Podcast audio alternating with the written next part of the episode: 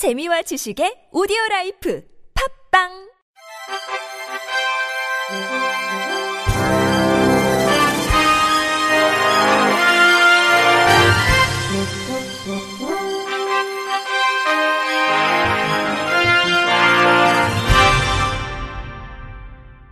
청취자 여러분 안녕하십니까? 10월 17일 목요일 KBS 뉴스입니다.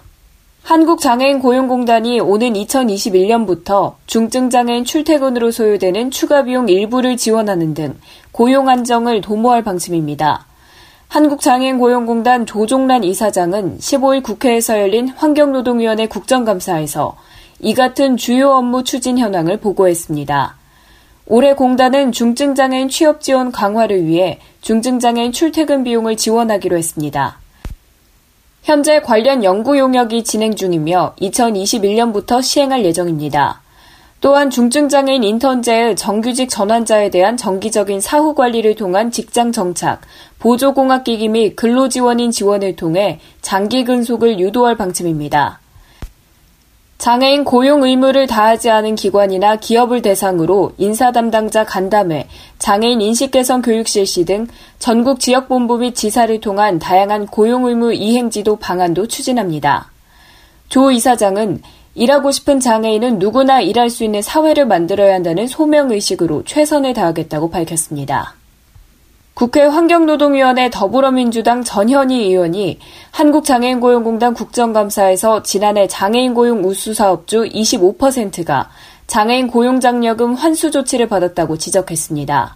공단은 매년 장애인 의무 고용률 달성도, 장애인 고용 인원 증가율, 장애인 근로자의 근로조건 및 처우 개선을 위한 노력 등을 종합해 장애인 고용 우수 사업주를 선정해 지원하고 있습니다.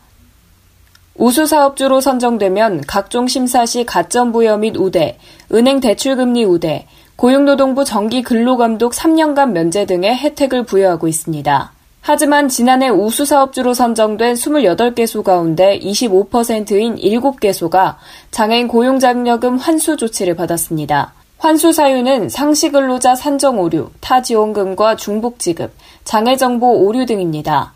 전 의원은 환수 조치를 당하는 사례가 발생하는 것 자체가 우수사업주 제도에 대한 국민 신뢰도를 크게 떨어뜨릴 수 있다면서 단기적인 인증 제공을만 그칠 게 아니라 우수사업주들의 전반적인 운영 실태와 관계법력 위반 현황 등을 수시로 점검해야 할 것이라고 강조했습니다.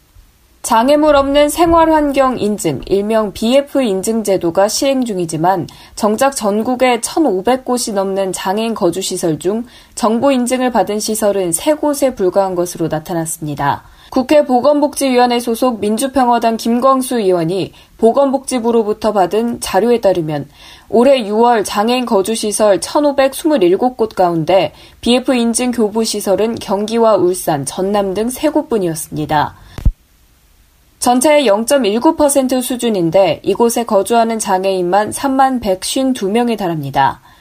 대상을 장애인 복지시설로 확대해도 BF 인증을 받은 곳은 3,570곳 중 0.6%인 21곳에 그쳤습니다.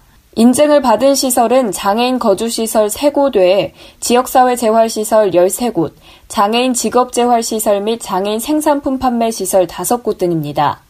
김광수 의원은 매우 저조한 장애인 거주시설의 BF 인증 교부 현황은 장애인분들의 편의와 안정을 보장하겠다는 제도 취지를 저해할 수 있다며 국가 차원의 재정적 지원과 함께 인증시설에 대한 인센티브 제공 등 현실을 반영한 실질적인 방안들을 조속히 모색해야 할 것이라고 지적했습니다. 전국 장애인 부모연대가 최중증 중복 장애인 차별 사례 101건에 대해 국가인권위원회에 집단 진정을 제기했습니다. 부모연대는 어제 서울 을지로 인권위 앞에서 기자회견을 열고 최중증 중복 장애인들의 지원 체계가 제대로 갖춰져 있지 않아 많은 차별을 당하고 있다며 사회의 장애인식 개선과 정부의 지원, 인권위의 시정 조치를 촉구했습니다. 부모연대 김신혜 부대표는 18년 동안 열심히 활동해 법도 만들고 제도도 바꿨지만 변한 것이 없다고 눈시울을 붉혔습니다. 이어 세상 모든 최중증 중복 장애인 부모들의 마음이 다 똑같을 것이라며 동정과 시에 머물러 있는 장애인식을 개선하기 위해 눈물이 나도 우리 할 일을 다 하겠다고 의지를 나타냈습니다. 이들은 기자회견을 마치고 최중증 중복 장애인 차별 사례를 종이 상자들에 붙여 쌓아 올린 차별의 벽을 부수는 퍼포먼스를 진행했습니다. 이후 강원도 장애인 부모연대 원주지회 박혜영 지회장이 국가에 대한 호소문을 낭독했으며 낭독을 마친 후에 인권위 10층 인권조정 상담센터에 진정서를 제출했습니다. 주요 차별 사례로는 침을 흘린다는 이유로 병원의 재활 치료 거부, 특수학교 전학 강요, 복지관 이용 중 탈퇴 요구, 중복장애를 이유로 직업훈련센터 이용 거부, 휠체어를 탔다는 이유로 놀이공원 입장 거부 등이 있었습니다. 강원도 내 장애인 건강 증진을 위한 강원도 지역장애인 보건의료센터가 강원도 재활병원 내에 개소했습니다. 센터는 장애인 의료 접근성을 개선함으로써 장애인 건강권을 향상시키고 장애인과 비장애인의 건강 수준 격차를 해소하는 역할을 하게 됩니다. 주요 업무는 장애인 건강 상담, 검진, 정보 제공, 교육 훈련 등입니다. 강원도 재활병원은 보건복지부 지정 권역별 재활병원으로 지난해 6월 지역사회 중심 재활사업 우수기관에 선정됐습니다. 지난 7월 강원도 보조기기센터 수탁운영기관으로 선정돼 보조기기 지원 관리 체계를 구축함으로써 장애인 노인의 활동 및 삶의 질 향상에 기여하고 있습니다. 또 9월에는 장애 아동이 재활 치료 서비스를 거주 지역에서 받을 수 있도록 하는 권역별 공공어린이 재활센터에 선정됐습니다. 박희원 강원도 재활병원장은 지역 내 장애인 건강보건관리 전달 체계의 중심축 역할을 통해 지역사회에서 장애인과 비장애인이 조화롭게 생활할 수 있도록 함께할 것이라고 밝혔습니다. 마포구가 내년부터 장애인 가정 출산 지원금을 최대 150만 원까지 확대 추진합니다.